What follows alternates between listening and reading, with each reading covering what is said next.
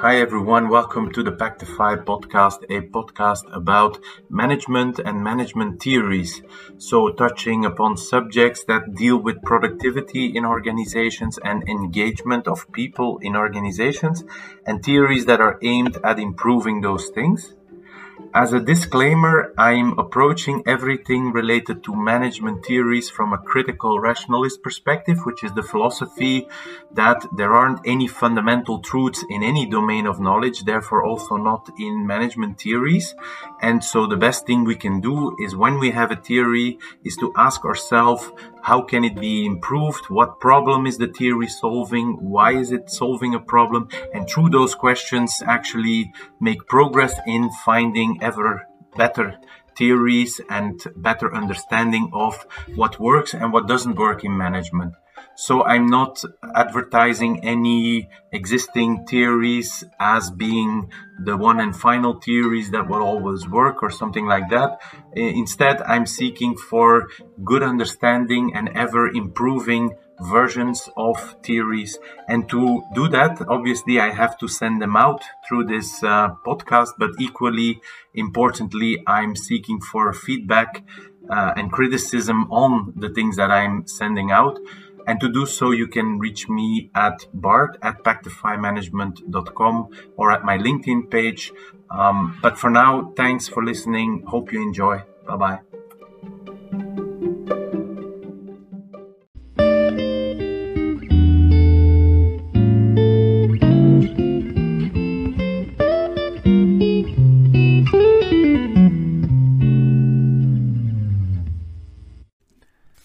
Hi, everyone. Welcome to the podcast. Today, a quote by the great philosopher Karl Popper. The quote goes as follows Always remember that it is impossible to speak in such a way that you cannot be misunderstood. So, this is a quote about communication and about being understood um, when you communicate. And Karl Popper says that there's basically no way to avoid misunderstanding. There's no way to ensure that you're perfectly well understood by the recipient of your uh, communication, by your target audience, by the people you talk to. And the reason for this is that um, people interpret communications um, against a theory that they have themselves about uh, what's being communicated.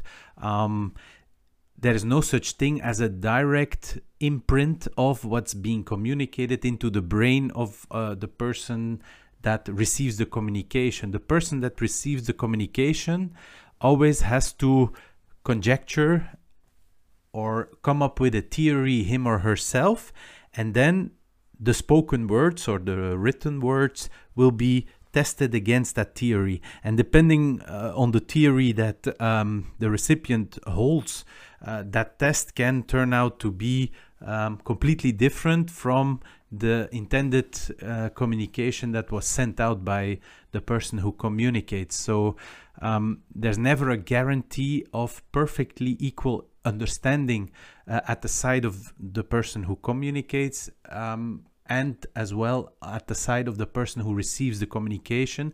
And that is simply because two parties can never have the exact theory about a certain phenomenon. Um, we lack information on both sides, we lack um, insights on both sides, and so the communication itself cannot, you know, ensure perfect alignment about or perfect alignment on the theories that both parties hold uh, related to the subjects that are being communicated. And so it's good to know this. Um, you could react rather negatively or disappointed in saying, well, it's a silly quote. Um, of course, we can never um, make sure that we're 100% understood um, and dismiss the quote a little bit in that kind of negative way. But the interesting thing is to look at it from the positive way to understand where is the gap in misunderstanding. And the gap in misunderstanding is always, as I said, because we hold different theories about what is true or about what is being communicated.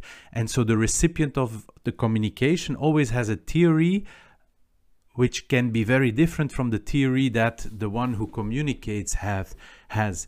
And if you don't go further into um, a dialogue, uh, you will never discover the theory that the recipients hold, and you will never understand the interpretation, therefore, that the recipient makes from your words, makes from your communication. And so, um, when we go to organizations, I often hear the complaint that um, even if you communicate frequently, even if you communicate very well and you take care of every word that is being said and, and you distribute it well, you make sure that there are no um, difficult words in it, that it can be easily read, that everybody should understand it. Even then, often we see that um, there's no change in behavior after the communication and and then often you know we are disappointed. We we, we come up with uh, excuses like well we we did explain it so well and, and we don't see any change.